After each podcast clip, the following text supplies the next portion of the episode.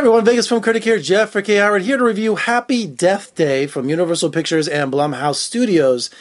And it's you know if you've been haven't been living under a rock for the last couple of weeks, you know we've had the mass uh, shooting here in Las Vegas. You know all those people were shot at uh, Mandalay Bay and all that. It's just yeah, I've been going through a real rough time, and and this movie comes out a week later, and I thought, do I really want to see Happy Death Day? None of the newspapers wanted to run a review here in town. None of the critics wanted to review it, and and all the editors are like, absolutely not. We're not running anything that says Happy Death Day because just the mood of the city and all of that. And then and I was the same way. Do I really want to go see a slasher film? I know it's October. It's my favorite time of the year.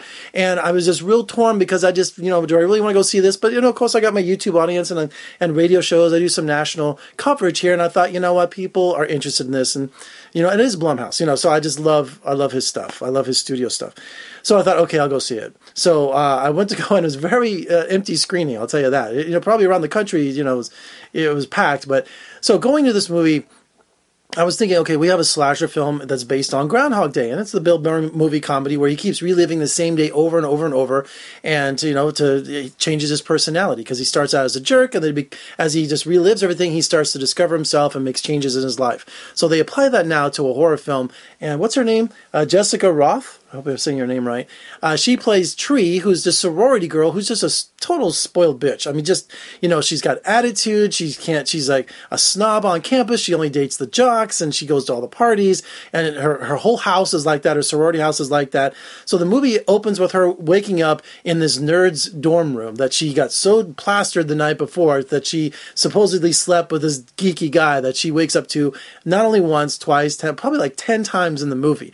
And uh, of course so we it's, it's almost like Edge of Tomorrow, you know, with Tom Cruise, you know, where he's always waking up, being killed, and and coming back, and you know, you have Bill Paxton and all these things. So it's about changing your behavior. So now she's oh I forgot she's being killed. She's being killed at the at the end of her birthday. It's her birthday and she's being killed every day and she wakes up to relive it. So she has to figure out who her murderer is. But it's a lot more than that. It's about her changing. It's out of her going from a total bitch to someone who like you know reconnects with her family, someone who finds out that uh, you know what friendship really is or what love is. You know that she shouldn't treat people all the same. You know that that she shouldn't look down on them. And so it's really fascinating to see this uh, actress Jessica.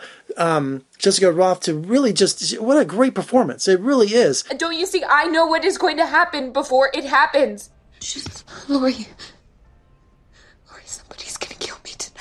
And you're thinking, well, wait a minute, this is a horror film. It is, but it's more of a thriller. Okay, they really tone down the violence. So every time she gets killed, burned, stabbed, car crash, whatever, it kind of just cuts to her waking up. So it doesn't linger on, you know, disemboweling somebody or heads being ripped off. The gore is almost not there. It's more comedy, believe it or not, because it's just funny to see how she handles reliving day after day the same way. I'm not saying there's no thrills in this. There is. There's thrills in this. Uh, there's a great new kind of uh, introduction to the horror lexicon of uh, the mask from this college. What was it called? Baylor? I, I can't, Bayside? I, I can't remember the name of the college. But now we have this character with this face now that's uh, stalking her that uh, we just trying to figure out who it is. So now in the in the same uh, vein as Scream, we have the Great Mask or Michael Myers or whatever, you know. So I thought that was pretty cool. So and so it's not it's it's not family friendly you know, but it's teenage friendly. It's a great date movie, especially on Friday the 13th this year. I, I, I really had a good time with it. You know, I, I came out of the movie going, wow, that was entertaining. It was. It didn't, you know, make me scared. You know, it was, it was thrilling, but it wasn't disgusting. So I think Universal did the right thing, and Blumhouse did the, the right thing too, uh, by making it more mainstream, and it was a lot of fun. So, yeah, check it out. So it's just it was, it was kind of getting annoying after she kept it two or three times, but then she started doing things differently, and then you had the same thing uh, going on, but from different perspectives in the script. So I thought it was pretty unique. I have to mention the director.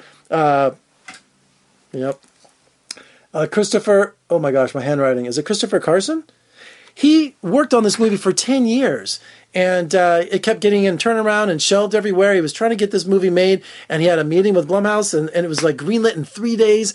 And the same guy who produced The Purge, and it just this movie got made on the fast track, and it's just it, it's just a lot of fun. It really is. So make sure you check out Happy Death Day. I don't know if I like that title or not, but why not? It's in the same as My Bloody Valentine and all those great '80 horror films I grew up with. So check out Happy Death Day. It's a lot of fun.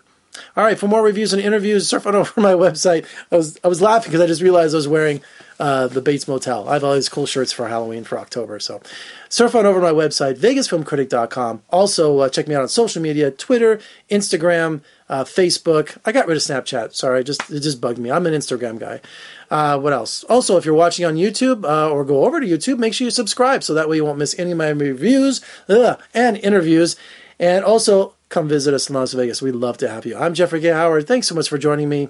Vegas strong. I'll see you next time.